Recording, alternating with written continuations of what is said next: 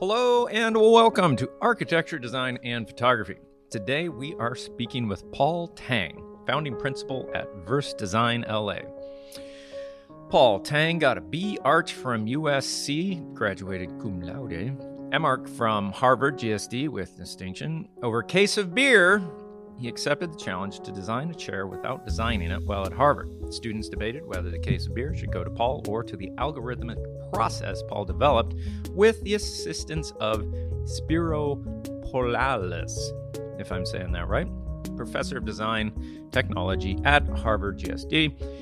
Paul taught at USC for 19 years. He was selected by USC to be academic director of its American Academy in Shanghai. He founded and became a partner in Verse Design Shanghai. He returned to the US and used momentum from China to co found Verse Design LA. I'm really interested in speaking with Paul today because he has interacted with algorithmic AI as it relates to design. And I've been playing around with Chat GPT in the last uh, month a lot, and it is just mind blowing what this thing can do. And it's going to drastically change everything that we interact with, I believe. And I am very interested to talk to Paul about his take on this. It's got a lot of really good insights on aspects of design and how it's going to change moving forward. So let's see what Paul's got to say. Give it up for Paul Tang. Paul Tang, welcome to Architecture, Design, and Photography. I already did an intro uh, before this, so we'll just get right into it. Okay. Nice meeting you. Thank right. you for inviting me. Yeah, thank you for taking the time. I'm I'm really excited to talk to you because you have experience as a designer, but also someone who has interacted to a high degree with technology and could speak to more so than other designers probably the uh, the integration of AI into the next phase of humanity to some degree as it as it's going to interact with uh, design and architecture in the built environment.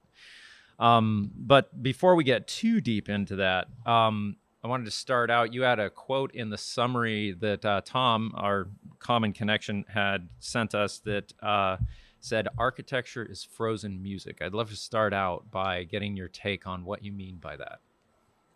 Well, I, I think, first of all, um, architecture is not something it's not a form of art where it actually is out there promoting itself, right? Actively. Hmm. Okay. it, it is. What do you What do you actually, mean by that? It's actually quite mute, right? And I used to joke around. The architects is not going to stand next to their their work and pass out uh, pamphlets to say, "Hey, would you like to know my idea about my building?" Right. right. So the narrative component of it, it is through the experience of the audience right? And the narrative mm-hmm. they take away from that is not always the ones that we think of as the designers or as the author mm-hmm. of the building, right? It's it, the takeaway usually is generated by the audience, by the people who, who experience your your your building, um, and therefore it's it's mute, and that mm-hmm. in terms of a frozen music, it is frozen in the sense that it's frozen from the perspective of the author. Mm. In hmm. other words, so, I can only communicate through the work in itself, uh, but I don't control necessarily the outcome. And it may not coincide with the original ideas, whether it's performative or there is a loftier uh, conceptual framework. That mm-hmm. is really up to the audience, right? Right. So it it would be similar more so to uh, painting as far as art in in what you're saying more so than Absolutely. something like music or okay. Right something right, that's right, right, created and then lives a in in many ways a static life that then takes uh, consciousness to interact with to to come to its fulfillment in what it was intended to do Exactly. And so there okay. is another statement that I always say, you know, architects don't finish our design. It's the end user that actually finishes the project. Right. right? And this is not original by any means, right? Aldo Rossi wrote right. that in his, his, um, in many, uh, his writings, right? Mm-hmm. Yeah. The, to, to many architects chagrin sometimes when we come to photograph it. yes, they've they've yes. moved in too much in some cases. Okay, You know, it's, So- it's amazing. That component of it does surprise me, and it's a pleasant surprise more often than not. how so? Well, you get to see how people actually use the space. They adapted or they adopted to a different performance that you originally had conceived of. And so it's exciting to sit there and, and just observe, right? As, as a, Uh. almost as a third party. Yeah, it's almost uh, the same thing. Uh, how we'll say music from the 50s, 60s, and 70s started getting a new life when it came into hip hop and then dance music and EDM music, uh, where they took old hits and started reshaping them into new Right. hits that were from a referenced past. Or now when they do mashups, where they'll take you know the chorus of a song and completely play it over another song but they'll change the tune enough and the cadence and everything enough so they actually blend together and sound amazing. Like they'll mix Bee and Ace and ACDC, and it's like this should not work, but it has this new life sometimes that's just amazing. And and so I think I kind of read what you're saying in that way, I guess.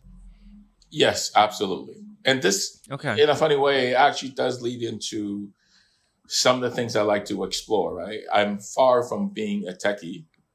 Mhm. Uh, I'm of the generation that transitioned from the traditional pencil and paper to the digital screen, right. right? And I'm I'm definitely not the parametric uh, designer by any means. I do understand it, and part of it has to do with the years in academia.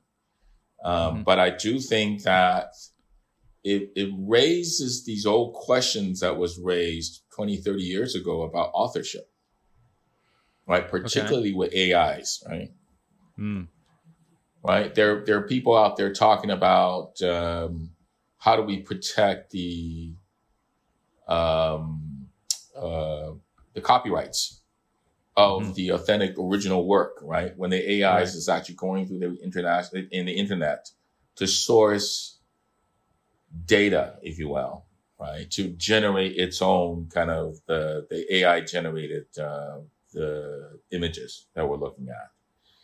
So, in that regard, often question then is if we take that same concept and frame it to Duchamp when he replicated the Mona Lisa, for example, right, or when he submitted the urinal uh, as a art form, um, somebody designed that urinal. Uh, Right. Somebody, uh, the, the Mona Lisa is, by far not his original work. It's the Leonardo da Vinci's work, right? And but it begin to speak of a culture. It does begin to question the idea of authorship. Hmm. And so, you know, it's, I don't think it's just architectural. I think it's, it's really coming down to this larger level of the ability of our society to really think much more critically and Mm. recognize the authenticity of the original, uh, I shouldn't say that, the authenticity of the original thought and not be so Mm, hooked up with the work. Okay. I mean, you do need to respect it, right? Yeah. All right. There's there's a there's a complicated thought that I might be able to get out there. Um, I'm I'm I'm seeing just like from what we were talking about the trend in music from like the 60s to now. It in some ways being being my age, I'm 46, almost 47. Um, uh-huh. in some ways, and it might just be because I'm getting older and it's common that anyone that gets to this age starts to see the same thing, or maybe there's actually something here. But it seems like the amount of original music, the quality of original music today is not as prevalent as it was in the times that we are pulling inspiration from to make these new forms of music. So if you look at like the you know from from the 20s through up to like the 80s that's just 60 years there of really intense like uh, almost exponential curve of creativity and change in music and most all of it, you know, fairly original eh, to a degree. I mean, there's always inspiration, but it seems like it's getting more and more remixing of what's already been created as, as we go on. And also, I think there's probably a business industry that gets in there and starts to form it to, like, in the way that life forms are typically uh, bifurcated, if that's the right word, mirrored, two eyes, nose. You know, there's there's a deep commonality between all life in the basic form that it takes uh, to a large degree. It seems like with our own creative um, concepts that we come up with, music to be an example, it seems like a lot gets explored, but you end up with eventually this very common uh, summation of the thing over time. Now that's that's a really hard thing to re- understand, but like if you look at cars now, they're getting to a point where it's this somewhere halfway between a car and an SUV, like a Honda right. CRV.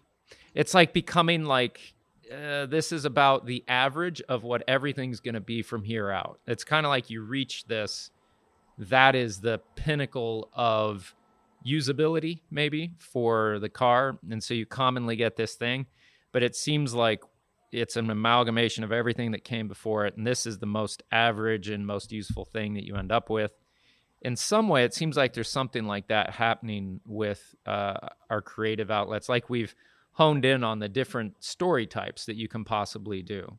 That you'll end up with the the hero's journey, or um, I forget the there's like five major story types, but it it seems like music particular has has come to this point where we're more so regenerating things highly regenerating things rather than creating these very deeply unique works. Again, it might right. just be my age or it might be actually happening. Now I wonder where AI comes in because like the you know the Wes Anderson effect on like just all the stuff that um the future engine or any of those other I forget what the names are of the stuff that they generate. It just has the color tone and the palettes of a very strong Wes Anderson feel or you give it any other artist and it can just put it out there. And it's just mind-blowingly good. But it's it's is is it original? Because it's pulling from this vast data source of saying this is what everyone has appreciated. We'll take the average of that and create it for you. And you just ask me and here it is. Um, what what do you see as the future of creativity with working with ai just in general uh, no matter what you're designing or trying to say, how is how is AI, in your opinion, going to is it going to be a tool or is it going to be something that takes over and and uh, kind of is a wet blanket for creativity on the human experience of it because there's this feeling of I'll never be able to do it as good as AI could do it. Um, it's a tough question, right? It's a really tough question. And I, I want to address a little. exactly, exactly. It's interesting. Um, before I ended up in architecture, um, from the age of 18 to 23, right? Um, I was in the music industry. And okay. so, and this is late, you know, from 1979 to 1984. Okay. And so, so in that period, one of the things that we used to refer to this is called sampling. Mm-hmm. Right. Right. We sample, right? And and there are talks about rap music as reflection of the actual sampling of what's happening in our society in certain sectors of our culture. And mm-hmm. so depends on how we look at the idea of creativity, I think. Mm. Creativity, in my opinion, is always a reflection of the conditions of the state of our society and our culture.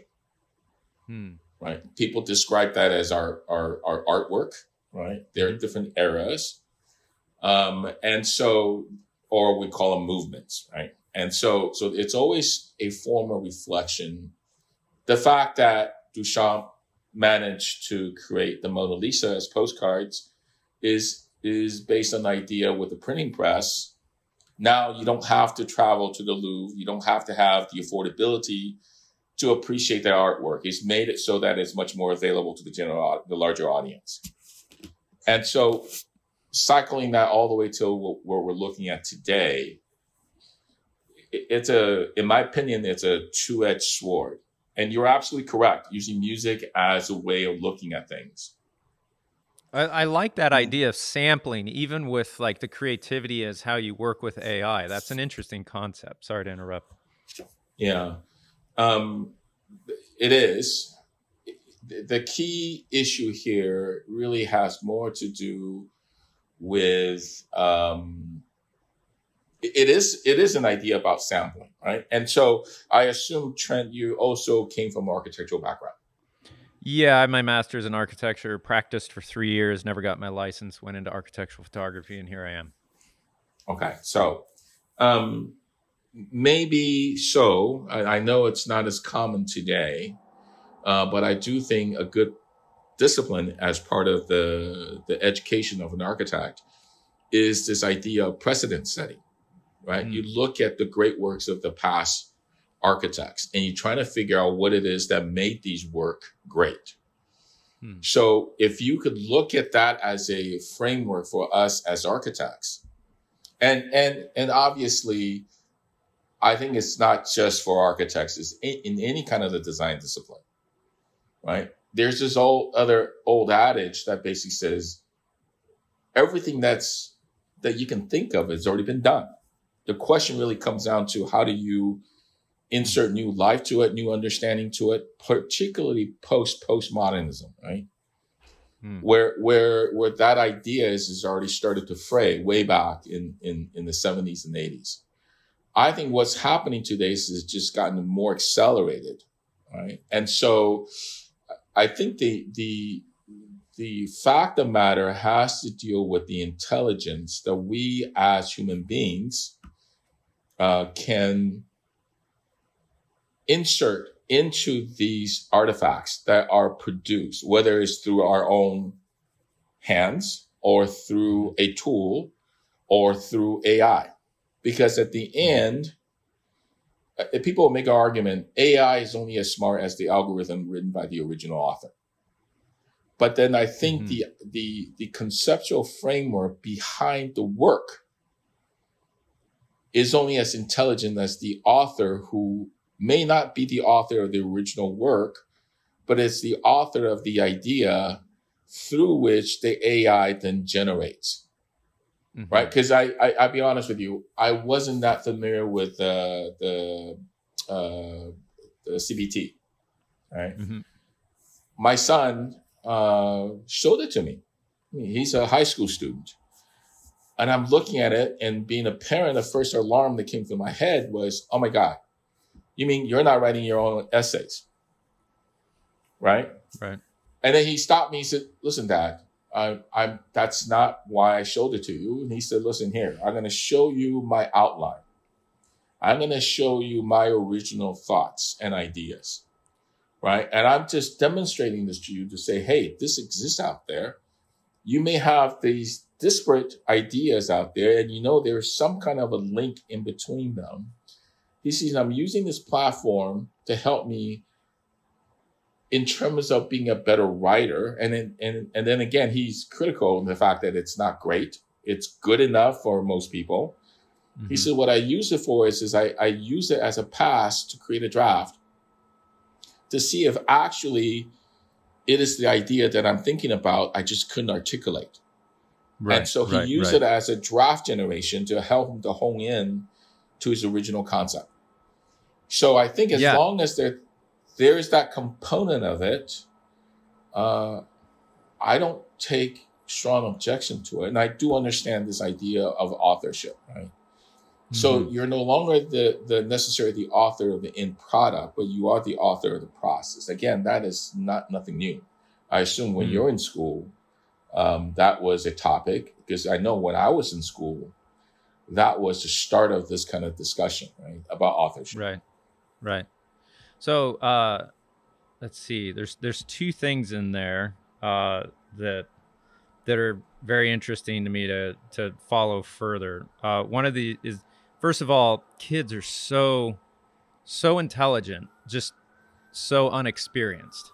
And it's a shame that the amount of intelligence that kids have is wasted on the youth.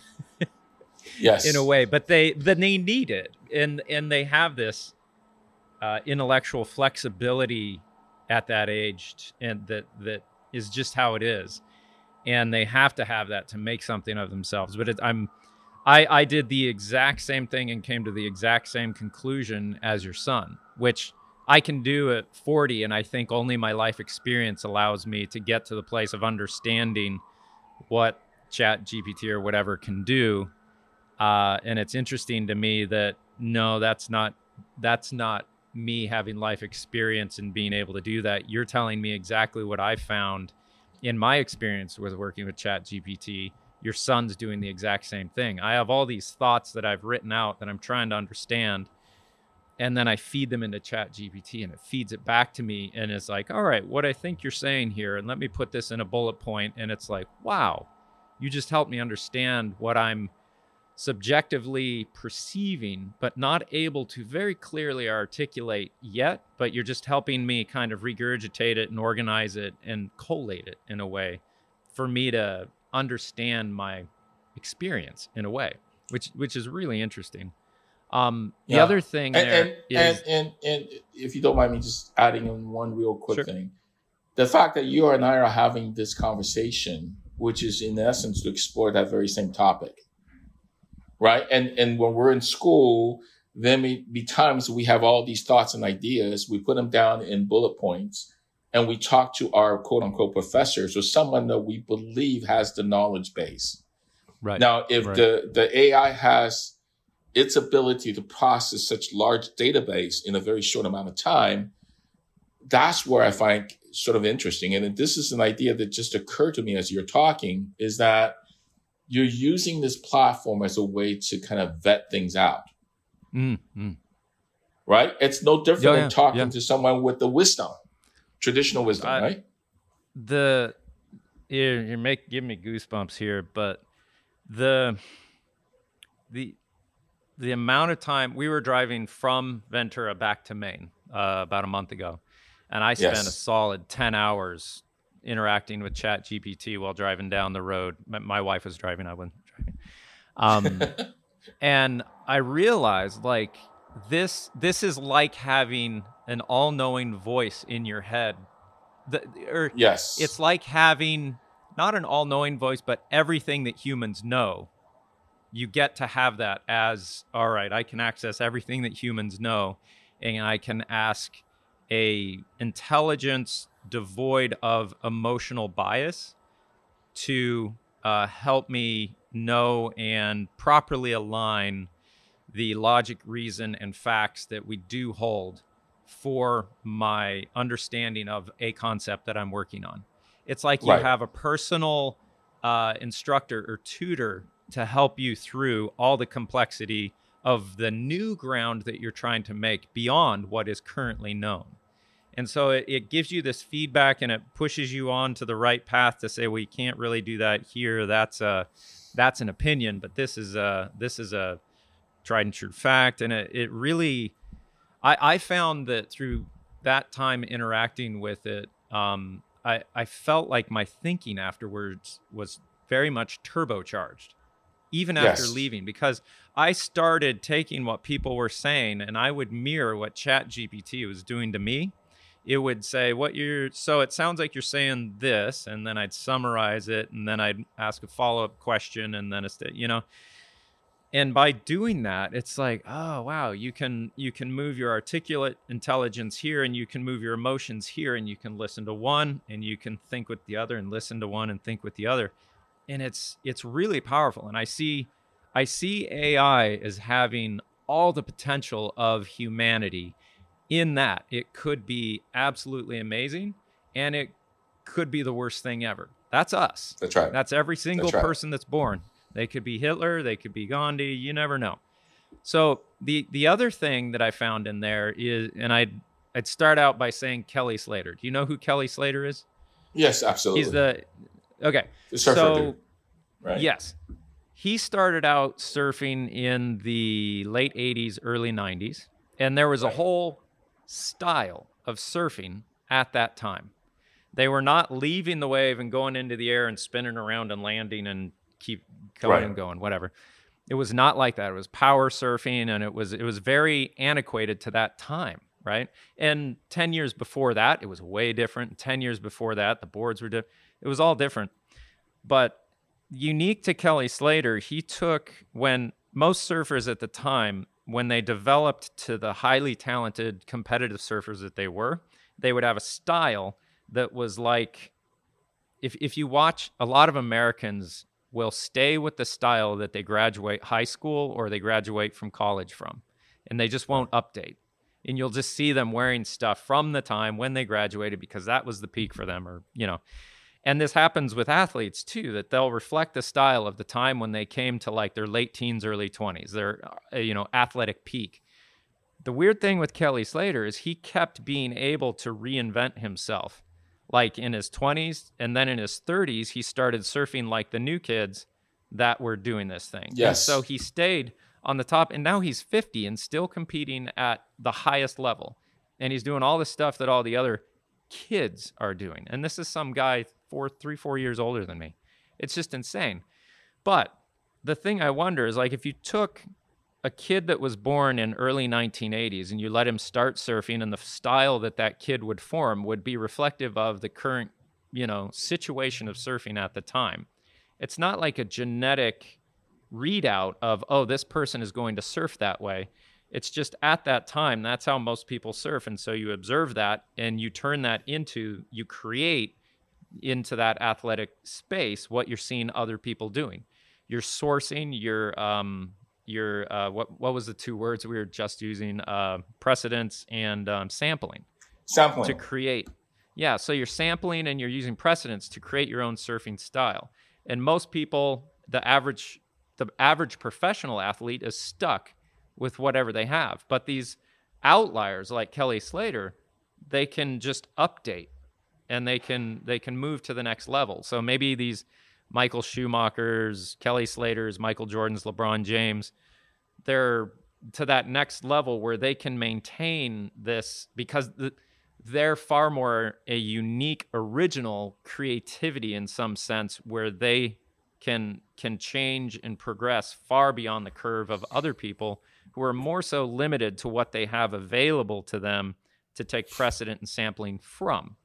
And so in the Yes. same way as AI comes in, how is AI going to affect what we design at the time? Like if you can tell, oh, that was designed in the 90s and this was designed in the late 90s and this was the early Right. 2000s.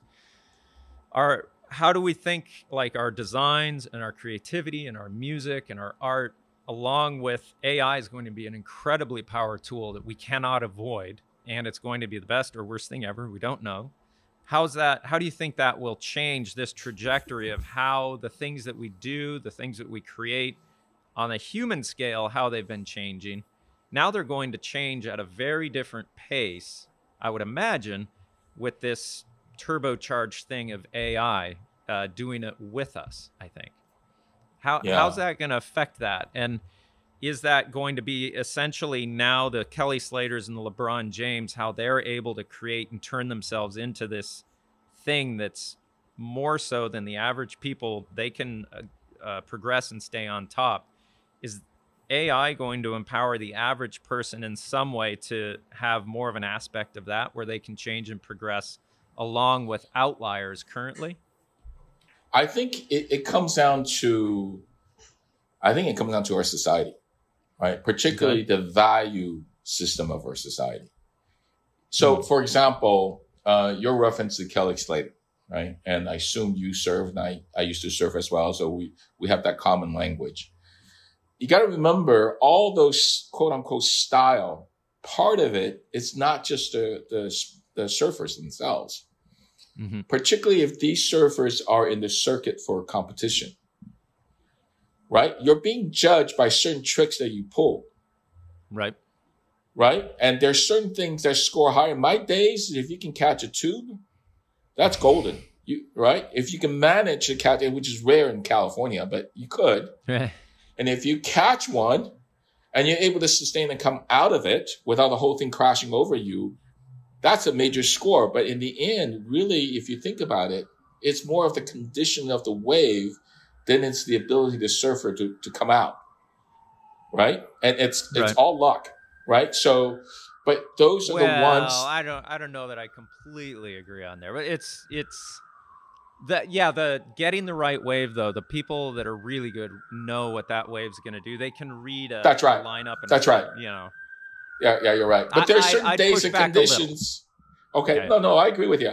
There's certain days the conditions you know that wave is not gonna crash in a way where it actually spreads to the to the point where you can actually catch that perfect spot so that you can ride it out, right? Right. Yeah. and there are yeah. times where it just particular I think it's uh during um change of tides, right? When when the water Mhm. is is uh God the word is escaping me. But there are times where it just crashes really instantly, right? Uh particularly up around that's right. Right around Ventura area by Zuma. That is known for just crashing really hard on you. So and closes out. So my point being is so if you're competing in that circuit, you're conditioned. And your coaches, because the, the our society, particularly here in the US, has come down to this risk averse society. In other words, if Mhm. I want to win, I want to know what will get me to win by the amount of scores I'm going to have, particularly like in reference to surfing competitions, right? Mhm. And so once you know that those are the things that can allow me to score, why would I try something different? Right. Unless unless I'm behind and unless there in other words, I'm always looking for the safest way, Oh. Yeah. Yeah. Right? So we are constantly being conditioned. So I think that the, this idea of the AI really is somebody's got to be very critical in the sense that they need to start thinking outside of the box because Mhm. that that AI is in essence a tool uh, that can allow us to be much more omnipresent, have Mhm. better understanding with of all the different thoughts and ideas that are floating out there within the Mm. internet. That you and I are also very limited, right? Um, I- and so what the, the AI can do, it can source quite a lot of data out there and provide that output to you. But I think the criticality has to come to the individual artist or the Mhm. creator to kind of sort that through to differentiate what's real, what's an Mm. opinion, and what are facts. And how do you then manipulate and traverse through those different landmines, right? And ca- have something that begin to respond to that. So again, it comes back to the intelligence that we put into the the artificial intelligence. In other words, I, I see Right. AI as more of a smart system rather than an Mhm. intelligent system. The intelligence still has to come by the operator, Mhm. whether that be the artist, the creator, you know, the programmer, whoever. Okay. So what you're saying there is is helping illuminate what I think will happen a little bit to the creative process in working with AI. Let me see if I can get this out. Um, so what you said within uh, like a surfing competition frame, uh, there's certain things that are scored higher, and Right. you know what the judges are looking for. So everyone starts to kind of surf the same, but in the same, the person who can do the best of the same starts to get ahead and they win. And Right. so everyone tries to look the same, but just better at the same. And right. and so the negative pushback on that is for one, surfing is a very personal and expressive thing more than it is a competitive sport. It's That's like right. every person that's going out there surfing, it, it's not like tennis. It's more like golf, where it could be just you and the course. It's not two Yes. people on either side of a net. It's not a basketball in a court, and it's very much you against the elements or with the elements rather than against. It's a very different thing as it comes to a sport. It's more of an expression and an art mixed with a sport in a way. Um, but as you were saying that if you when you overlay a, a competitive thing on it, it starts to take that expressive in individual part of it out to a degree because you start to think less in I feel like doing this, but then you say, nope, I'm going to pull that back. And what I'm going to do is what I think I know they want. And I'll do that. And then I'll get yes. the score and then I'll win. But you don't, you don't express yourself as much. So the thing that I'm seeing in there that happens to the creative process that hopefully AI will turbocharge is the, the ability to uh, exist in the zone of proximal development within the creative process. Do you, are you familiar with the zone of proximal development concept in psychology? No. Okay, so there's this concept of um, if you think of what what is established being within uh, a circle. So everything that we know that is safe and confirmed as fact and reliable, put within a boundary. And then outside of that boundary is uh, the the the materials that you have to make new things out of, new connections, all the all the potential and unknown, the chaos outside of what is established, everything out there is the raw materials for creating new things. And that's as much as taking two existing things and mixing them can create something new. But outside of the zone of where you're comfortable is outside of the zone of safety, if you will. So the right. so people who have an open disposition, who tend to be first person, very uh, creative in a way that they have an open disposition, which means they respond emotionally positive towards novel experience. So going someplace they don't know is favorable to them rather than going someplace they already know. So if you're living outside of the zone of what's established, you're outside of security and reliability. You are existing in a state of kind of chaotic state. And so some people can go outside of the safety zone and exist out there for um, an amount of time because of their personality, their disposition. And other people need to be closer to what's established. Other people can be farther out or for different amounts of time before they need to come back and say, I need to be in a place where everything's organized and people are feeding me and everything's reliable and it's safe so I can recuperate before I go back out into chaos and try and create something that makes any sense of the world to to provide back to everyone. So how far away you can go from your zone of safety is can uh, is referred to as the zone of proximal development. So if it's it's uh, productive for you to be you know ever so far outside of it, you can be there for that amount of time, and that's where your ultimate zone of proximal development is. Now, if someone is highly conscientious, translate that to conservative, they'll say, no, we, we should stay within the realm of what we already know because that's what's safe. A conservative person will reference what's already established as being reliable, true, and good for everyone. And they'll say, if you're going outside of that boundary, that's dangerous. And that's where right. we have the left and the right political leanings. The people on the right are progressive. They want to move outside of that to find out what else can be true and to bring back in or expand that that zone of safety. So they want to expand that out and the more conscientious people are saying no, it's already established. We're going to protect that boundary until you can really really prove that you can expand it. So that zone of proximal development um, is is where you can dwell to still thrive. You have enough risk, but you have enough safety. That's your zone of proximal development. Some people can be farther out, some people need to be further in. It seems like with AI, where your zone of proximal development in working creatively, it could turbocharge how much further out that could be because you can go deeper into chaos as far as the intellectual process and you can kind of collect these notes as your son did, as I did, and bring them back and say, this doesn't make sense, but I do feel that there's something that is connective in there. What is it? And you can just run it by Chat GPT and it can start to organize it for you and, and play it out. I had the most interesting thing happen to me where probably almost a decade ago, I went through a transition of questioning what I believe and everything else. And I had this poem that just came to me. I don't write poems, I don't like poetry, but this poem came to me that really encapsulated. I like some poems, I can't say that. It, it completely encapsulated everything I'd been struggling with, and it kind of sat in my head as a warning that I, and it was uh, Beware of hope born of fear. Its truth will be obscure, its exposure will be painful. So beware of hope born of fear. Its truth will be obscure, its exposure will be painful. And so my dad's a pastor, and I had come up with this, and it was like the whole thing was there all of a sudden, which was weird. It, yes. I didn't take time, and, and it's never changed. It came out like that.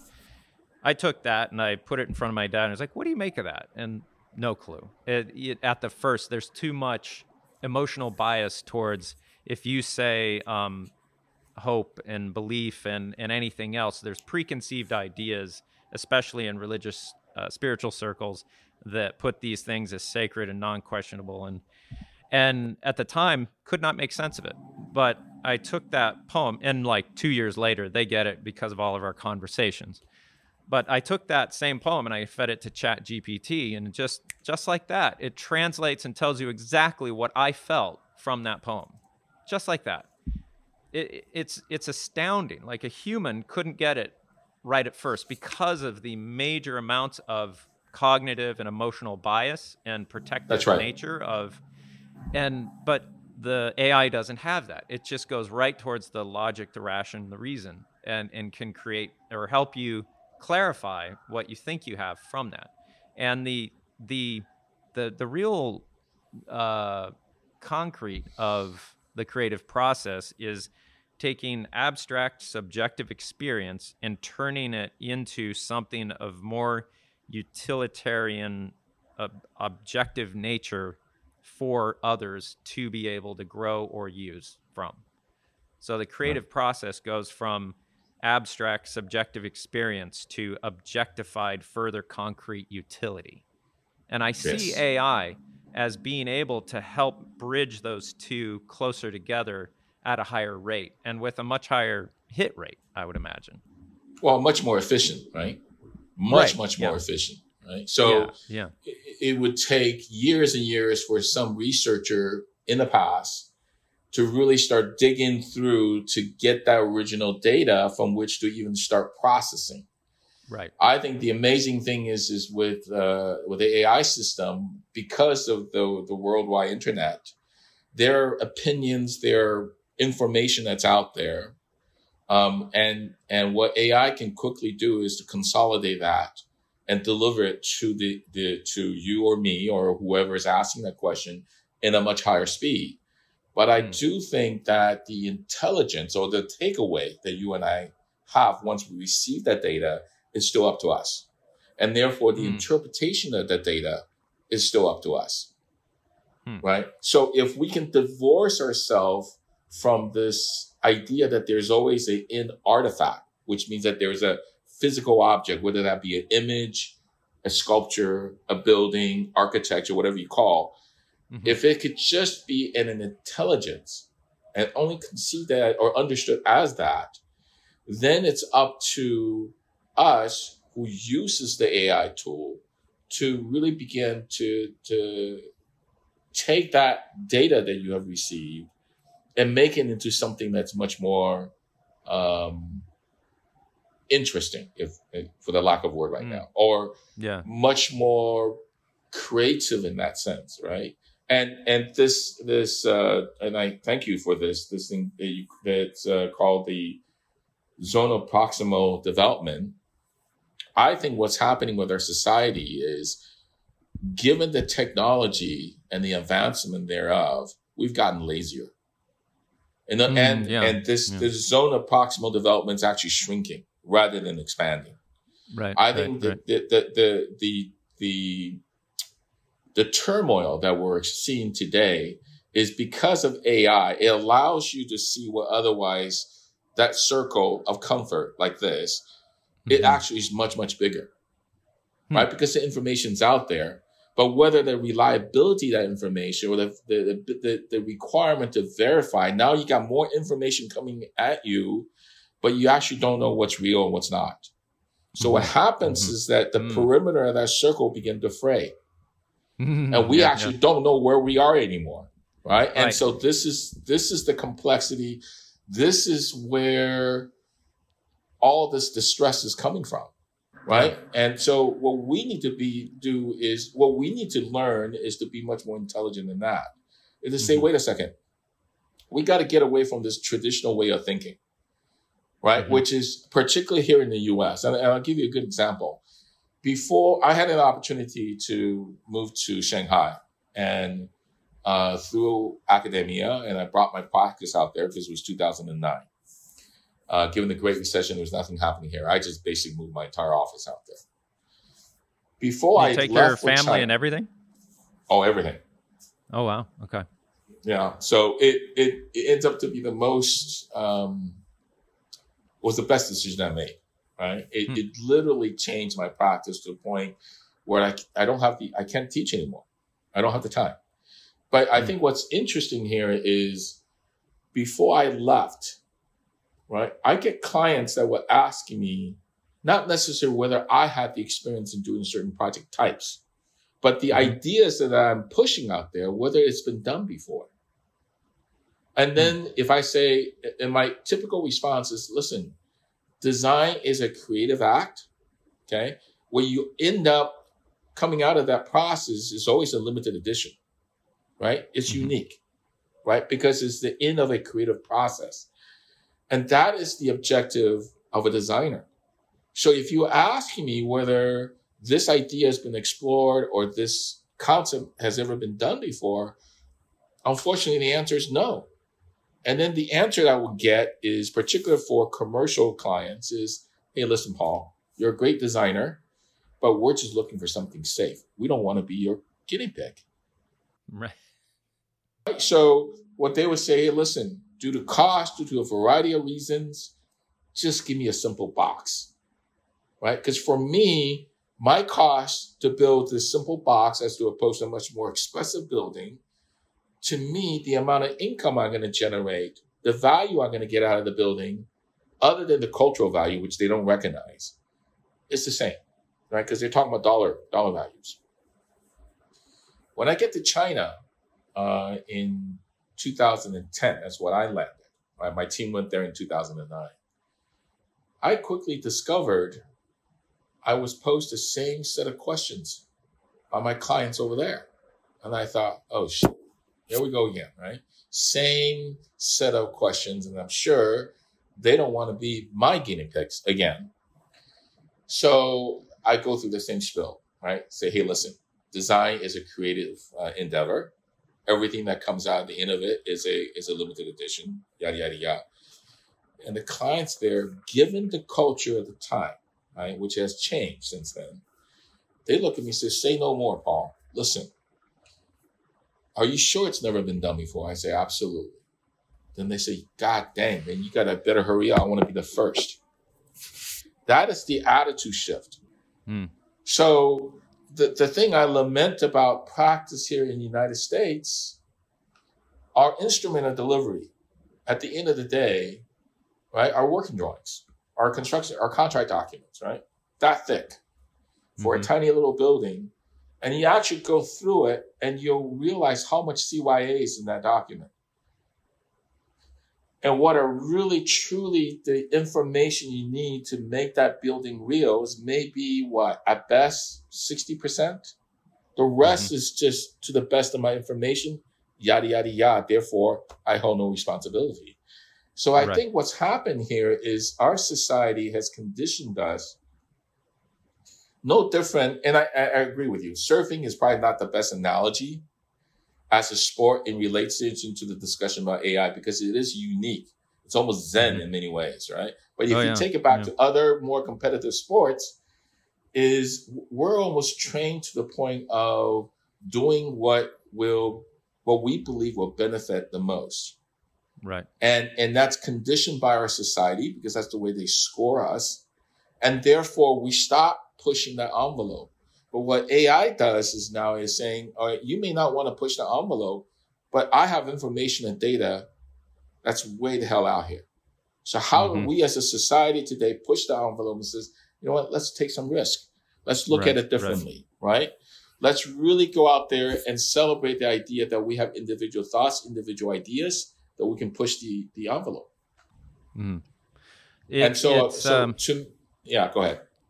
No, no. Uh, finish your thought. Sorry, I'll, I'll interrupt all day long. I'm working on not interrupting people more these days. That's all right. We're, we're, I realize that when you're passionate about what you get into, I love it when I get interrupted in that way. I hate it when I get interrupted out of disrespect for my kids. So anyway, so so the difference here, I think I, I almost lost my train of thought. It, it's the, the sad thing that I don't see, right? And is that they're not out there.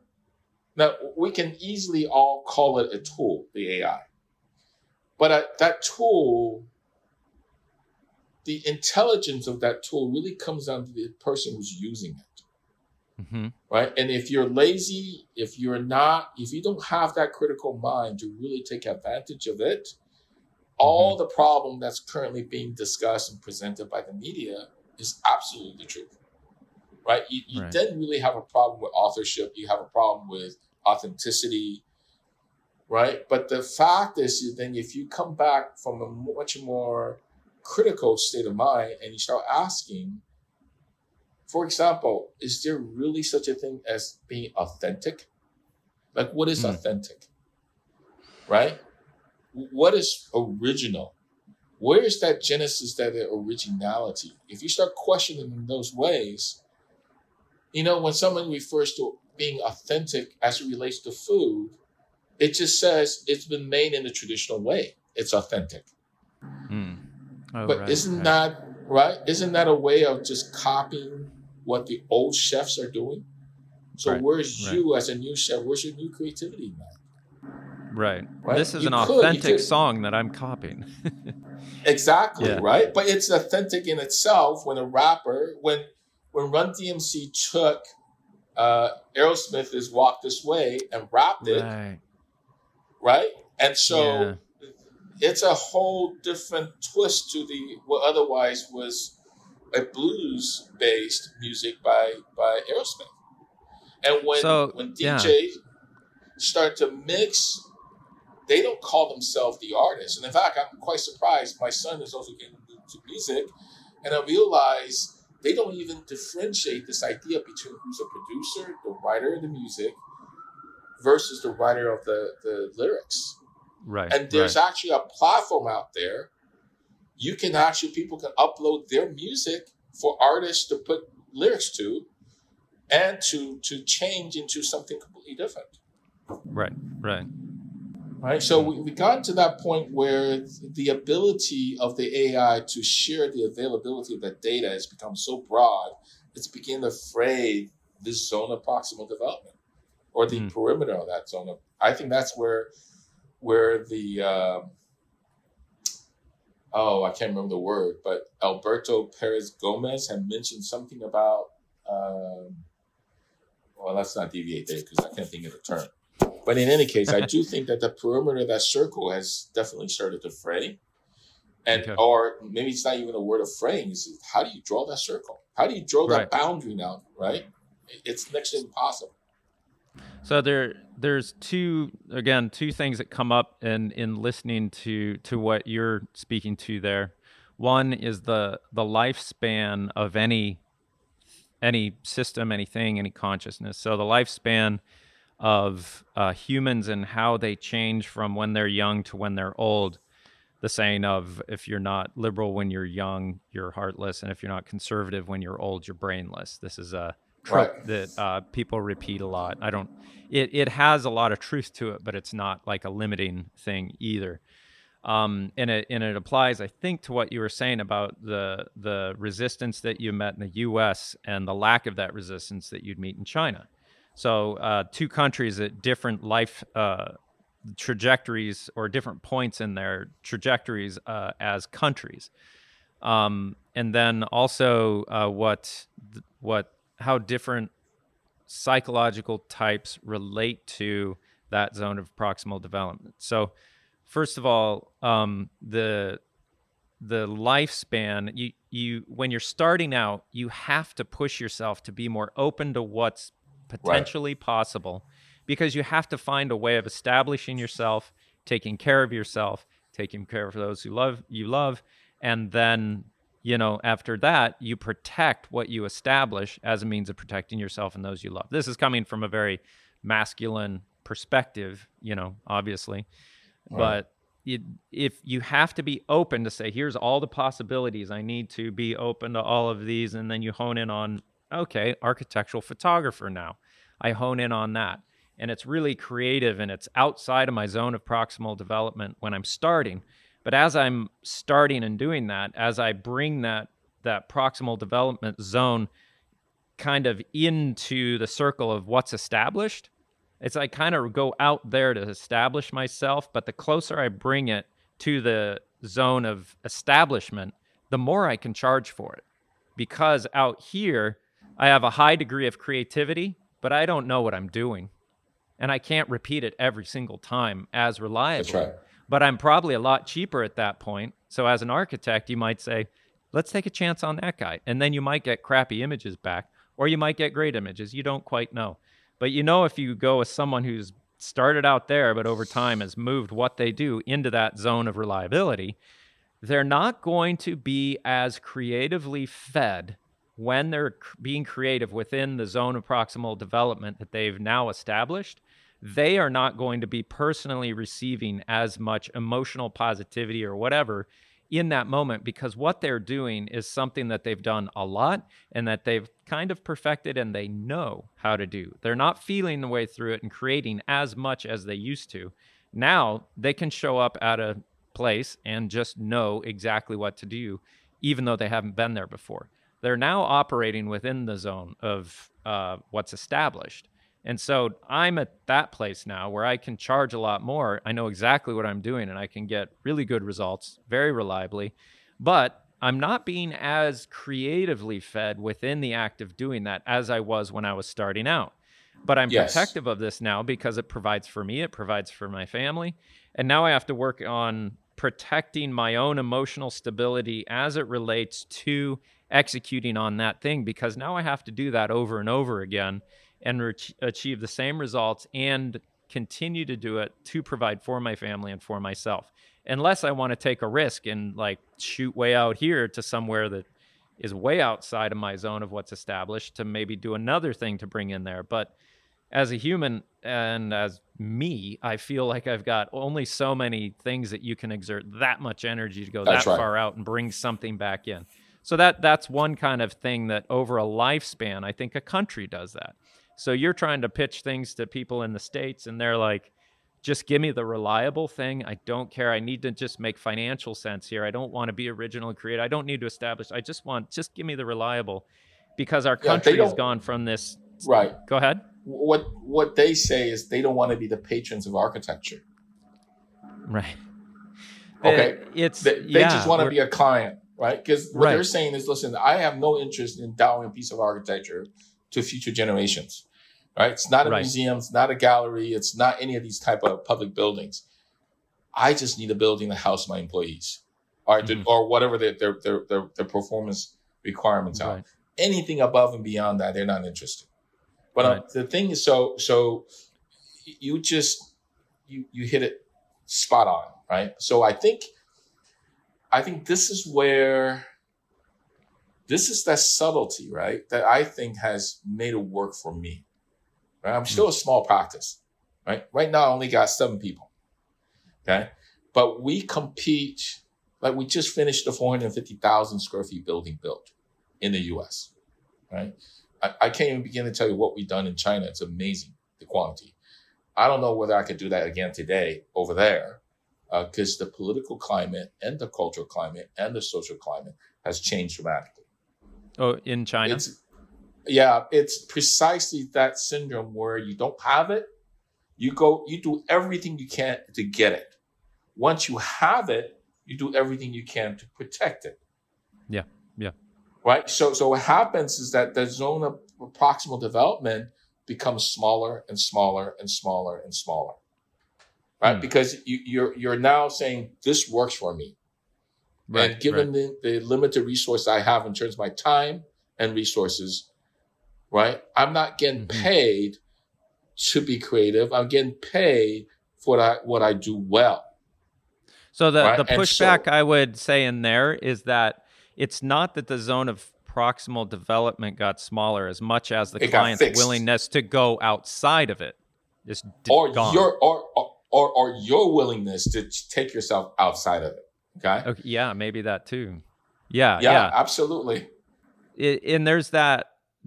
Yeah, that lifespan of any country, any person, any any organism initially they're willing to go outside of that zone of proximal development. That's right. But as they become established, they're less likely to take risk and they hone in on exactly what has established right. them. So so you're right. They don't change. It's not that it's not that it got smaller, it's that the perimeters got more fixed.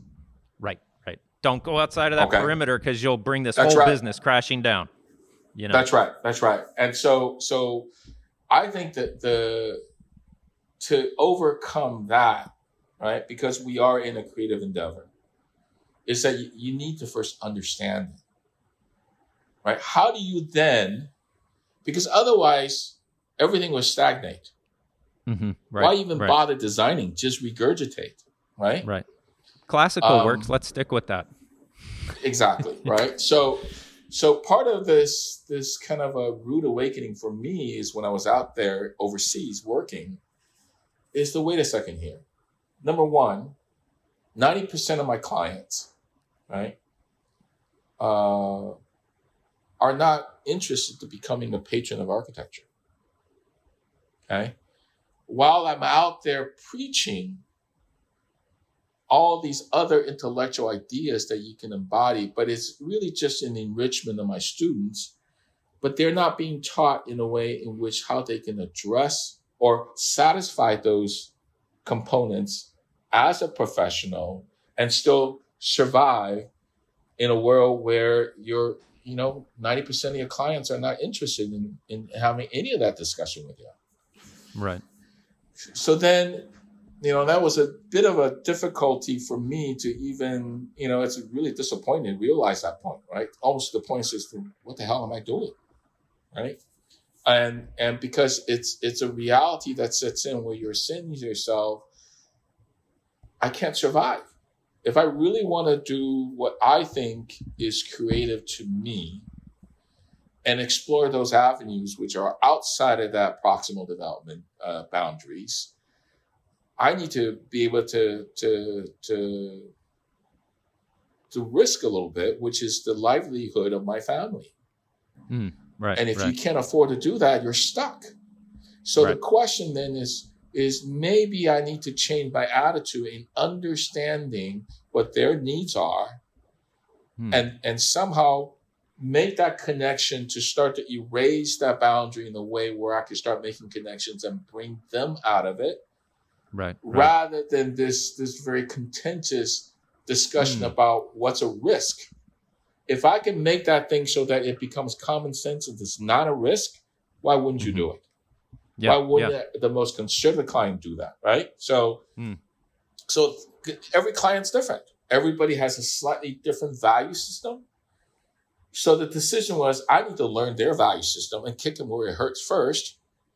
And once I do that, I can then justify what I want, which may be outside of that boundary, and to see if I can start making connections. Because the other thing that you need to recognize is that all of this, all of these things that you and I talked about, is still within the definition of what we call context, right? Mm-hmm. Because particular, I see, and I think you too, right? As a photographer, our work is reactive to something else prior, right? You, your work as an architectural photographer starts out with someone with a building or with, I a, with an architectural piece. my creativity over top of your creativity. That's right. So if my creativity tries to make too much of my creativity, I'm going to try and sing a solo in front of your solo, and that's not going to go well. If I That's use right. all these lights and bells and whistles and try and make an amazing photograph to when people when they look at the photograph they say, "Wow, what an amazing photograph," instead of what an amazing work of architecture, I've failed. It That's needs right. to be about the architecture. I need to kind of disappear in that act. But there are times I got to tell you, when we hire photographers, I just want to talk to them about my ideas and their ideas. Hmm. I believe I can hire any photographer to photograph the building as the way people perceive it.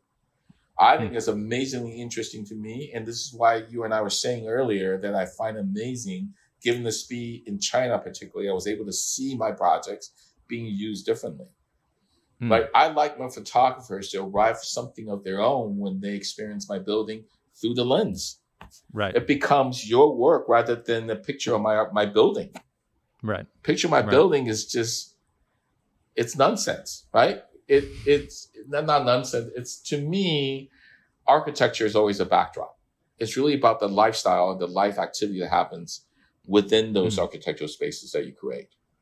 Right. So so I think that the, the the key really is how do you harness that so that you actually allow everybody to be creative, whether that be you as the photographer for my buildings or the end mm-hmm. user who uses my building, which I stated earlier, is the people that finish the projects. It's not me. Right. right? So, so in terms of AI, if you see all that as part of the context that you need to start addressing, right? Because even what I do is a, it's a reactive act.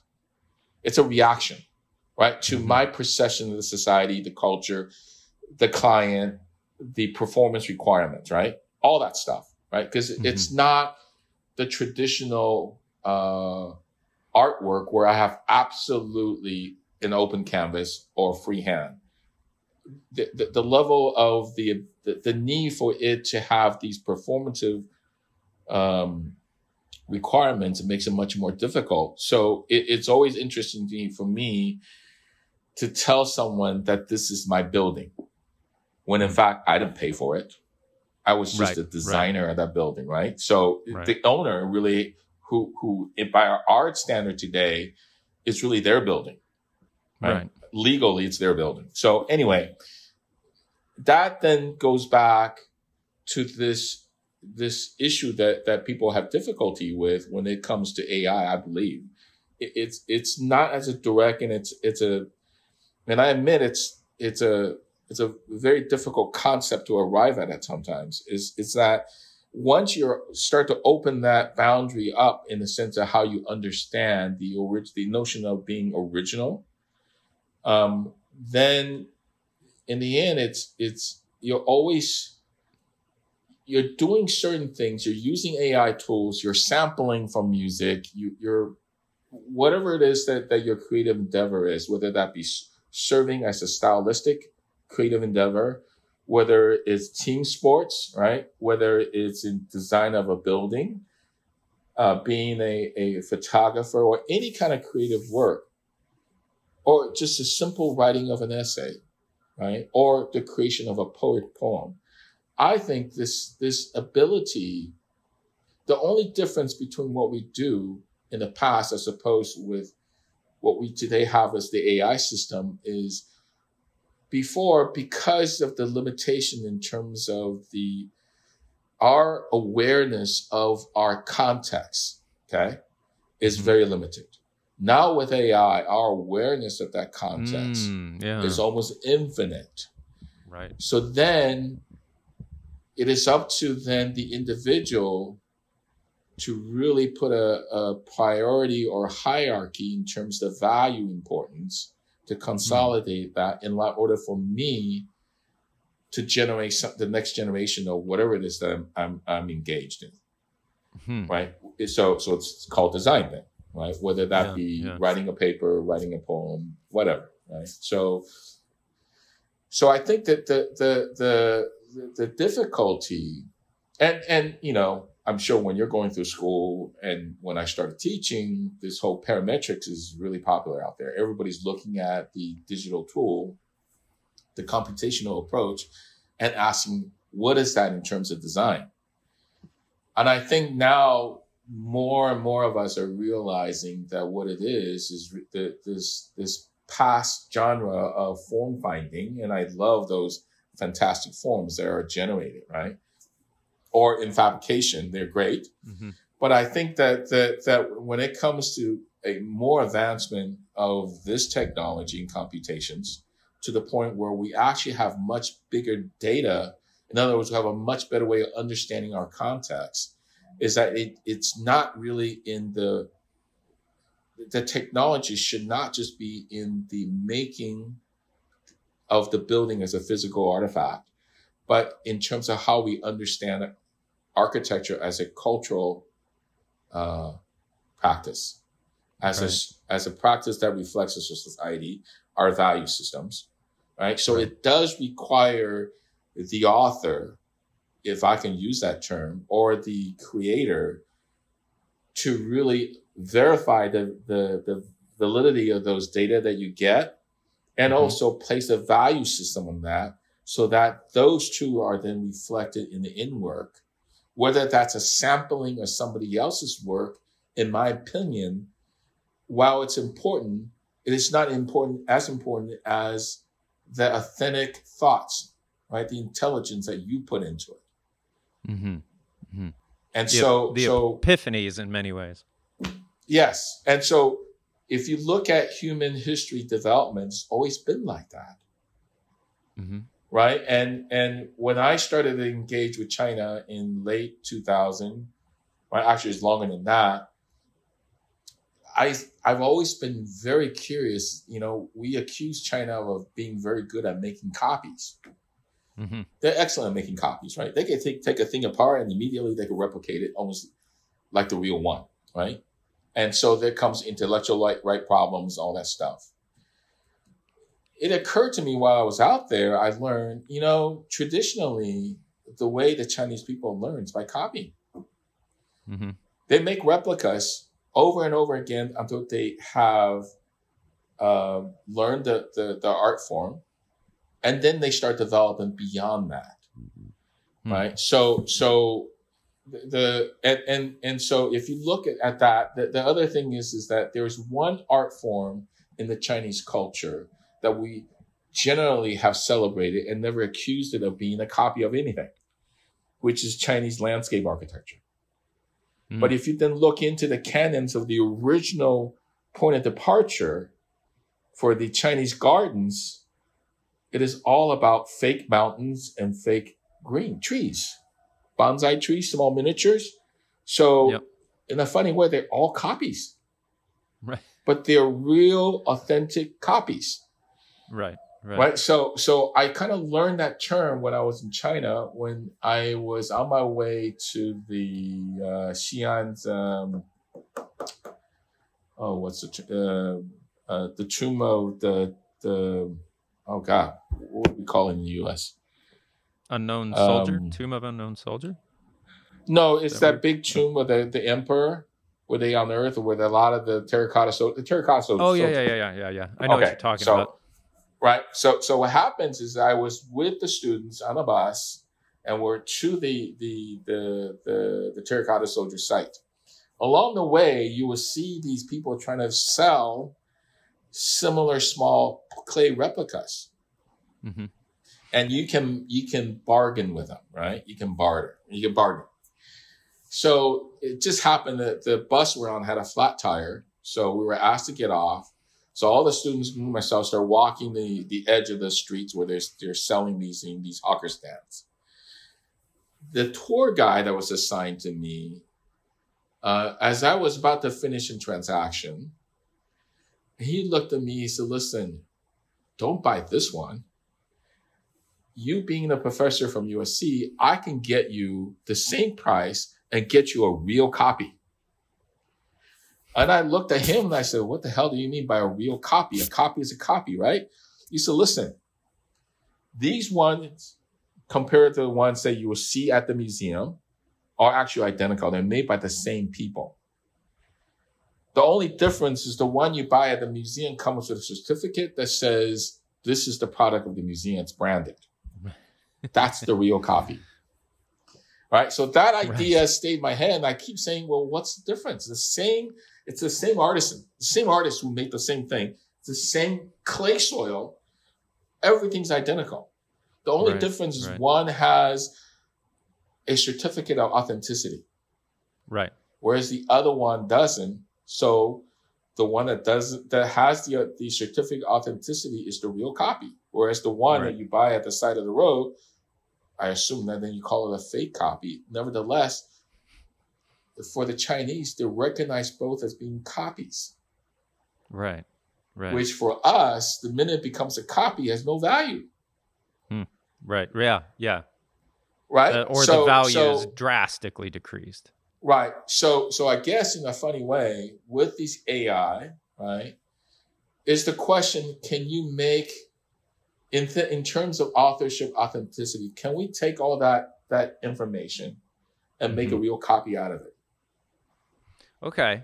So I I think that I think what we're hitting on here, and I haven't really thought of it in this way before, is that uh, the the zone of proximal development will be drastically expanded potentially within the creative process because before what we were what we had known um, what was available to each one of us was relatively what we could conceptualize and contain within our own thinking within our brain That's right.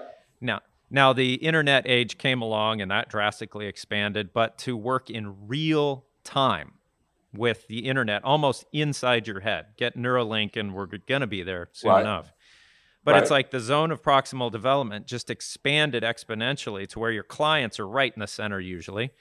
And you're kind of going out here beyond the zone trying to get them to join you out there. Now with AI, you can you can essentially expand that zone out and say, no, no, it's safe. Look, you can come out here and we can see it from here and it's going to be okay. Because I can show I can show the what is it prom- provenance in a way. You know i can show the steps to get from here to there. It's safe. Come join me out here to consider this. They can go out there and oh yeah this might be a great idea. We kind of see some validity here so you can kind of make the provenance from the zone to out into chaos which is no longer really chaos because we have this really highly powered tool essentially now in ai to shed a light out into the chaos much more uh, powerfully, Right. if you will. Yeah. It's So only the thing- chaos to us human beings, though. Well, To chaos the- doesn't really exist, in no, my opinion. right, exactly. It's a state of mind, right? Is Thank it you. becomes more chaotic to me because I can't I can't think of it, or I Mhm. can't grapple my I can't put my head around it. It Yeah, becomes chaotic, Yeah. right? But we- so now you have this much. You have the availability of more. data to you is infinite, right? And so Yeah. maybe it's not about it expanding. It's really about the erasure of that zone. Mhm. It's subtly, it's disintegrating, right? We're we're becoming much more omnipresent with the aid of AI. Mm. We're becoming Okay. much more so- aware, right? Yeah. So the zone of proximal development is based on what we have essentially created, right? So That's right. everything inside the zone, if we think of it that way, we've gone out there, done the hard work, and brought these new truths back, and we put them inside the fold, if you will, inside the That's right. And it's like we can rely on these things, and only the really, really, you know, creative, crazy wackos leave the city fortress where it's all safe, and they go out into the woods and they find stuff and bring it back and say, "Look, we can use this to make our fortress expand. We I found a new brick, and we're going to expand the wall just a little bit with it." And then Right. all the people inside say, "You know what? I think you're right." And the fortress expands a bit. AI just turbocharges that uh, fortress. Now, the interesting thing here, and I wonder if this could be a dangerous lopsiding of that equation. I don't know, just a concept.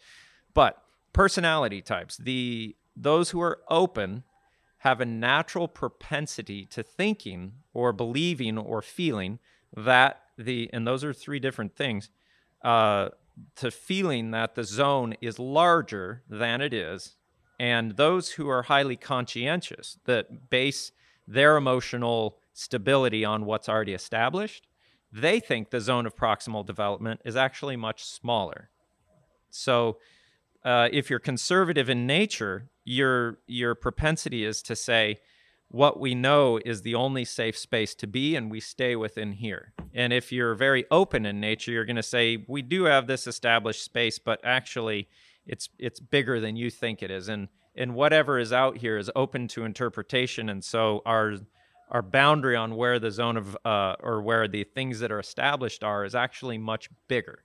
So to convince someone who's highly open to join you in going out there is not an issue. It's it's not that hard, but they typically will have a lot less um, risk in doing that because someone who's highly open is usually going to associate themselves with their life priorities of being able to venture out there and back and forth. It's more so in that experience of back and forth than establishing themselves firmly in what's already established. Uh, I just said a huge word salad that doesn't. We need AI to kind of regenerate what yes. I just said so we can understand it probably. But the personality types help that. The personality types work together to expand what is known. And now with AI, we've essentially created a tool that embodies the personality. Uh, no, it it we've created a tool that those who are going to go outside of what's established can kind of take like an oxygen tank with them and survive out there for longer in more chaos to understand more because they have an immediate reference towards what is known within inside of what's established while they're out there in a sense, if if we will. Yeah. And they can make more sense and bring more back. I I think it's it the more so I mm, mm, through our conversation, which is great, um, uh, Trent. Maybe it's not about the expansion of that proximal development zone. Well, let me Maybe let me be clear in uh, yeah. uh, the proximal development. I do yourself a, a, real service and go and read about this because I'm probably butchering it and, and fitting it to myself a little bit. But it, it's right, a right, very, right, very handy thinking tool. So that's right. So so we may be butchering it, but in terms of how what we're referencing it in this conversation, uh, for the lack of a better word for it, let's just call that right. What what I'm okay. actually suggesting is I think what's happening here is I even question whether or not it's it's really not about the expansion of that zone or, or the mm-hmm. perimeter mm-hmm. of that zone, right? It's really whether or not if given the speed to which data are made or information are made available to us, is that that zone is actually being erased. Because no, say that be, again in other words, this idea where there is this proximal development zone, right? A perimeter, mm-hmm. the circle. The perimeter. So the, the perimeter of what's established and what's not established, your zone of proximal development will be different for each person because someone who's open can be a little further out and survive right. and be comfortable and come back, and others. So right. my zone might be out here, someone else's zone might be here, someone's might be way out there.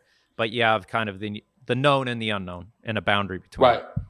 Okay. I, I think that the, the, the general average boundary, right. in other words, there's no more average.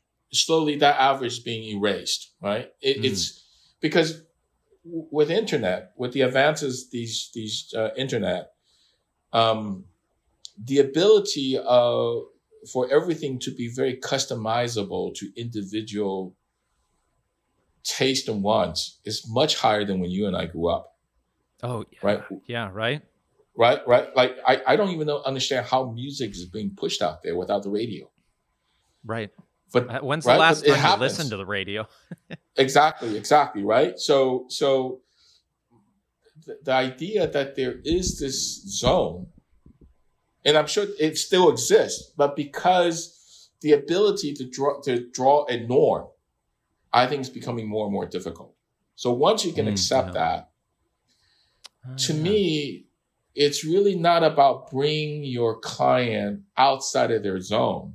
It's really about illustrating values to them in a way that they can understand it. Because, as I'm saying this again, given this tremendous amount of information that's out there, is there really a zone? Mm, and I bet right. you your zone and my zone are completely different because our exposures are different. Right, right. Because our exposure is different, the way we search on Google apps are different. You and I could put in the same thing into the, the, the search engine and we're going to get different things that come back at us given our past algorithms. Right. Right. So right. it's, it's beginning to promote much more of an individuality than this other traditional risk managed approach of trying to put everybody in the same box. Mm right? Yeah, risk is only a, right. So so there's a contradiction of it. so it just occurred to me that I'm, as you're talking, I'm thinking, wait, wait, wait. Uh, using my son again as an example, because my son is right at that difficult age of being a teenager, right? And I realized that I'm becoming more of my own father than me and whereas he's actually a reflection of me. It used to be when my father says wants me to come in, he'll say, stay out. I would just come in. Just to be right, uh, just to be different or just to be defiant. Right. And so so but then I'm thinking at the same time, I've been telling my son, don't always operate in the box. Question yourself to say what's on the outside of it. Make mm-hmm. your own decision so today, where everything could be so easily customizable to the individual wants, and you have an AI system that can consolidate all that information to you, why aren't we out there celebrating it? So if I can successfully understand their value system, use this as a tool, and show show them the trajectory. This is your value. Right, right, right. It generates the type of value you're interested in right? And if along the way I can add my own personal ones as a as a creative person, then we both win. Hmm. And so it's that little bit of a twist. Once I have to contextualize everything, right? Make it so that I understand it's just no different than say a physical context I need to respond to, a programmatic context I need to respond to. To me, this is just another context. Then, if you think about AI with the availability of me to really source that base information to create the arguments that I'm looking for to help me convince that these are of value to my clients, he win, I win, I get to do exactly what I do. So the hmm. amazing thing is, ever since that became crystal clear to me, this idea of value engineering rarely exists with me anymore. Hmm. Interesting. I, I am I'm, I'm gonna say something that may offend some people. Oh, good. We've we become a lot less creative. I think so. In in some right? ways, we, yeah. we are now we are now protecting those assets that we've done through the risk right. we have taken. Right. Forty years right. ago, fifty years ago. Now yep. we are really that old person, me, yep. just protecting my resources, and therefore yep. I am risk averse maybe this proximal development that we're talking about in a different way is really that perimeter of zone of comfort. Mm-hmm. It's that zone of risk. If yeah, you can yeah, start yeah. saying that AI is now allowing us to have much more tentacles out there, right? It, it just comes down to a discipline of us as creators. Then we really need to mm-hmm. push the envelope now more so than before to really push for people to be much more critical thinkers mm. right? And and rather than just doers, just I, I don't. That's not a good way to you know just to regurgitate things.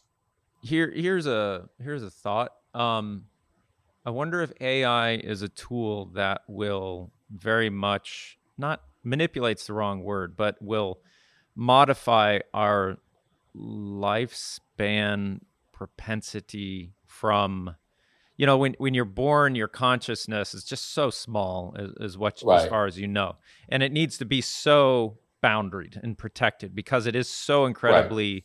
sensitive and vulnerable and it goes through a period where it's very protected and then all of a sudden it has to it has to turn into almost like a gradient that's that is open to everything that's possible and then it finds that thing to grab onto and then it slowly contracts back in and becomes very solid and then eventually dies.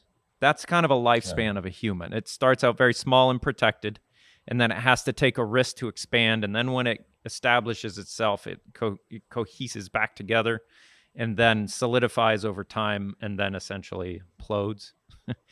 um, I wonder if AI can manipulate that in a way to where that expansion out can be much further maintained and not have to come back in so hard after after reaching out to establish uh, maybe it can can thwart that propensity to to coming back in and, and solidifying into this rigidity to support the now what's been established kind of mindset right so right.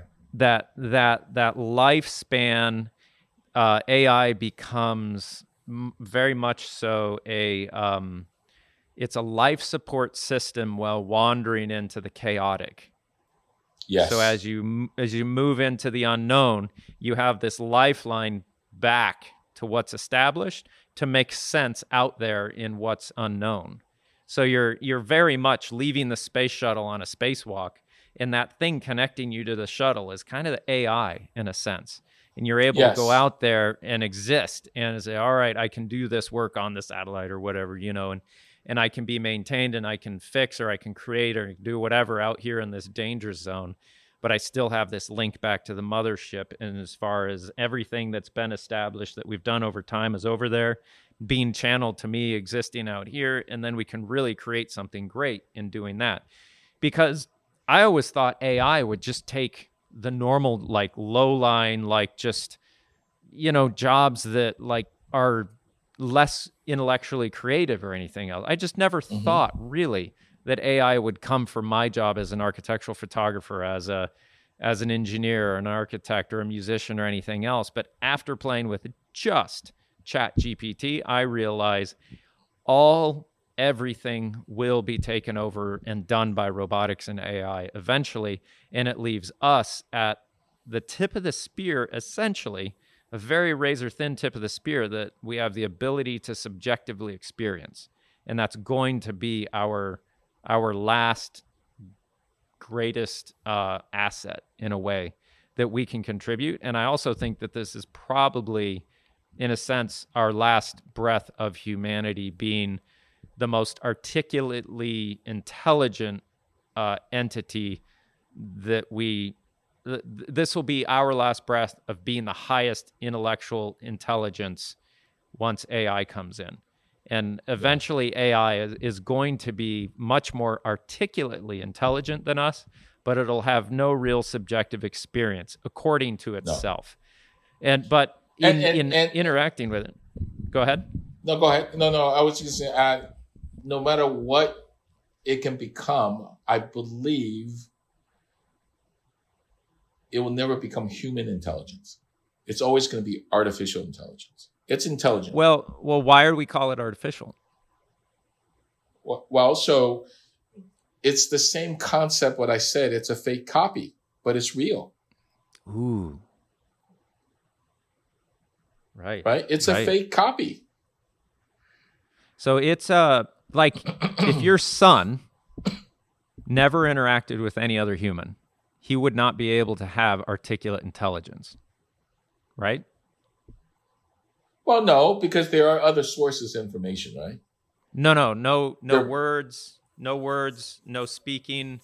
He's just I by see. himself and and he's, you know, fed from a tube that comes out of the wall. And let's right. say we do that with an entire generation the world over, hypothetically. Right. One generation and everything that we've built up is gone because we do not genetically uh, are, are we, inherit. Are you suggesting something like Matrix? You get plugged in. Well, uh, I can go there too, but not not not currently.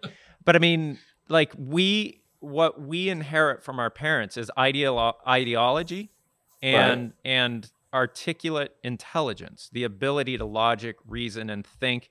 Like words right. are a tool that we made. Like currently, apes and ravens are kind of entering the stone age I, I, guess where they're starting to use physical tools to meet physical needs. So an ape will take a or a, a chimpanzee they'll take a stick and dip it into a termite mound to pull out termites right? Right they're using right. tools. Ravens will drop rocks in water so a treat that they can't reach will come up to where they can reach it. So right. they understand volume you know. We at some point in the past long long ago uh, started to develop a highly articulate way of communicating emotions through utterances, guttural utterances. So the emotion of negativity was expressed as no, and positivity was expressed as yes. And from there, we graduated to creating more intricate tools to the point where we have words that we use as intellectual tools to meet intellectual needs between each other and, and for each right. other. So now our emotional state is communicated in these articulate tools called words. Interestingly, the the things that we utter that are not articulately accurate are names, and they are things that are not able to be understood within the utterance of the thing but are a thing that call you into relationship to then know what the meaning is. So Paul Tang is your last name. Paul Tang, I can't say that I know what the words Paul Tang means unless I have a relationship with Paul Tang. So right. a name is not a word, it's a name. And to know the name, you have to be called into relationship. But with words, we've extracted these out of us into the common space between us that we get to pull from through languages to have intellectual tools to work on the things between us that we're doing. Just like I use tools to work on a car or anything else, we have words to intellectually create and, and do things with. And we've now taken that technology and we've lifted it out of us and put it into a computer program that can do that for us. We've created this next level of tool through this these words and they go by an almost mathematical precision of logic and reason in a means of helping us uh, like kind of see like throw stuff on the wall and st- see what sticks in a creative process now before yes. i thought ai was going to take my creativity from me or my my value of my creativity from me, but I I am starting to see that it will be far more of, of a just turbocharged tool that I will be able to use within my own creativity that it needs that from me just as much as I will need that from it. That's right. I think that the fact that we feel threatened today is we can't keep up with it. Oh yeah. We can't yeah. keep up with the speed of that information that's coming at us and so so it's becoming hard right and i was just telling again i, I keep i apologize because i got two teenagers right and this is i got i got two that are almost teenagers oh well you just wait so i was having a long conversation with my daughter yesterday and i said listen the concept of hard you know something that's being very hard is really a, a individual thing Mm-hmm. It's not really hard. It's it's uh, I forgot the word I used. In other words, when you say it's hard, it may not be hard to other people. But this is not to say that there's no challenges.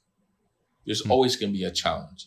So the idea is is don't just give yourself an excuse for not doing things because it's hard.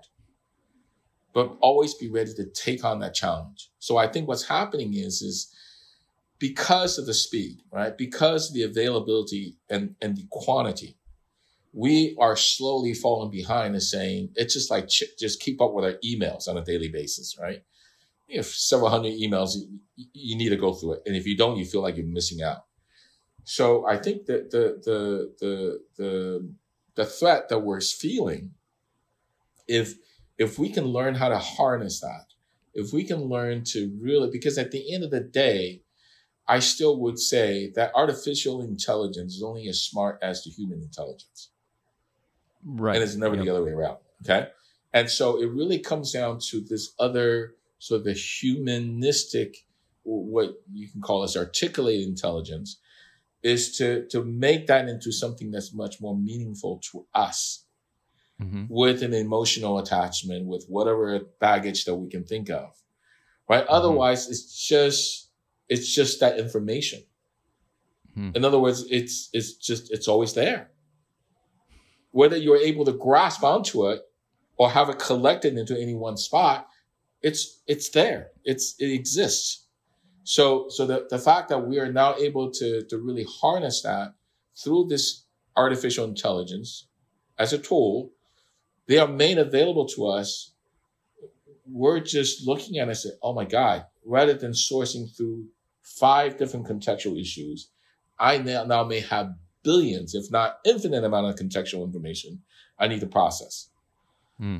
How do I do that? Right. So, so maybe, right. maybe the next iteration is, I don't know, maybe this is what Star Trek has been messing with, with, with, uh, with data, right? Uh, being sentient, right? right? Uh, maybe that's where it's at. I don't know. Now, now that's gone way beyond my ability to speak intelligently about any of this it, that belongs to some philosopher who may has a much broader view i i just think that we need to be more disciplined we need to be much more um, critical. And when I say criticality, critical, in my opinion, is not about your opinions of others. It's really your opinions about yourself to push yourself, mm. right? To to take that next leap of faith to improve yourself to become something more than just what your comfort zone tells you that you are right. or need to be. Right. Right. That comfort zone is is uh, very very dangerous uh, as it well is. as one of the most valuable things you can have to establish yourself. But if you establish a base camp and never leave it, what are you doing out there in the first place? Yeah. Why are we even, in terms of architecture, why aren't we still just living in caves? It's safe. Right. Right. So, so, or just classical I, architecture. yeah. Yeah. Yeah. Anything. Right. So, in my opinion, it, it, it's, it's a difficult question I wouldn't even say it's a question. It's a different. It's a very difficult issue that gets the core of who we are as human beings. Yeah, and I think it needs to be understood outside of just the fact that it's technology. Hmm. Right. I, I did a. Go ahead. No, it just needs to be addressed beyond, or it needs to be stopped. It needs. We need to stop framing it under under the, the this sort of bigger banner that this is a technology issue. It's not. Right, right. Right? The availability information, there's been leaps and bounds, and every time we found ways to what's a good word? To take advantage of it, to make mm-hmm. something different, a zeitgeist, right? A whole mm-hmm. change. Mm-hmm. And so now we're just at that crossroad, the, the next zeitgeist, and the question is, is how critical are we going to be? Especially we are of a generation that are much more spoon fed. Mm-hmm. I think our yeah. generation's ability to be individual is far less than before. And I think the hope is with AI, if you can think intelligent about it, it actually promotes individuality much more than before. Hmm. But when you yeah. when, when the when the human beings are conditioned to be just be safe and always operate within the proximal development zone, you're not going to take advantage of that, right? That's right. when you allow AI to take over. Oh yeah, no. It, this I have to say, this is the best uh, conversation I've had with someone over a Zoom link. It, it's not easy yeah. to to have a Zoom link no. podcast conversation, but the um, your curiosity and intelligence uh, overcomes that. So that's great. Thank you for that. Um, no, thank you for. It's one of those conversations that's been hard in in the thinking and really right. enjoyable in the spirit, and, and I really appreciate that. It, it's it's uh, I I love trying to say things I don't understand and seeing if I can get to a point of understanding them, and and you've been able to help me say a lot of things that maybe hardly anyone can understand today. so, well, likewise, great. it's it's this type of discourse that I don't believe that we have enough. Yeah. So the yeah. last message to your audience: go and watch Wall E. Remember that that uh, animated uh, film? Yep, that's where we're headed. yeah, we got to watch Wall E and really look at it with a critical mind. Yeah, I, I yeah. didn't think of it until I saw it again recently. I said, "Oh my god, this is hitting everything that I've been thinking about, almost spot on." Yeah, the the creative types they got they got a vision for the future, the potential of the future, and they serve as prophets to a large degree to to put a story yeah. out there for us to avoid. I think that's yeah. how creativity and and uh, and people that are prophets, I think, are just kind of more so the highly creative types that can project current behavior into eventual reality and can and can form and help us see that and steer away from it hopefully so. You know so i i think that ai can only be a threat to us if we become complacent. Or we we become active and intentionally using it to negative effects. So hopefully no, i hope they but, back but off to do that six months. Right but to do that is so we have to allow them to do that. And yep. that's what i mean by being complacent right? It, you can't this thing about human intelligence that you and I talked about, I think is just something that we have. Mm-hmm. And, and hell, we created the artificial intelligence. Yeah. yeah. Yeah. It's it's our creation. We are we are taking the place of God in relation to this thing, whatever it is. Right. And it's a scary thing. Because I always had the idea that what if God's neighbor was like you sure you want to make humans? Like it, it can go really wrong. Yeah, it's gonna go wrong. God, I wouldn't do it, you know. And then like the, Exactly. the next week, he's like, "See, the very first two already messed the whole thing up," you know. And God's That's like, right. "Ah." so That's you know, right. depending on your perspective and whatever you believe, you know, it's we're we're doing it right now. So hopefully we do it. let's right. do this. Yeah, let's do this. We can easily carry on another hour, I feel. So we, we do need to call it quits. So Yeah. thank you so much for inviting me. Um, are you here or are you somewhere else? Are you in, in Uh, Southern Cal? I'm in Maine. We we live here in Oh. Maine, and we spend probably six weeks out in Ventura every winter to get away from uh, the winter. So Oh, I see. Okay. Well, when you're in Ventura, let us know. yeah, yeah, it, we love it out there. Um, it's it's a real it's a real great time for our family to get away, spend time together, do some surfing, and uh, recuperate. Well, at least I know one thing. You don't need as thick of a wetsuit. Uh, not as much do as you- need out here. Yeah. That's right. That's right. Yeah. Okay. Well, um, well, I look forward to meeting you in person when we do get a chance. Yes, that would be great. And again, thank you so much for taking the time to speak with me today. I had eight questions and we only got one done, so we're going to have to do it again sometime. Great. Let's do that. Nice meeting you, Trent, Awesome. by the way. Thank you so much, right. Paul. Uh huh. Thank you. Goodbye.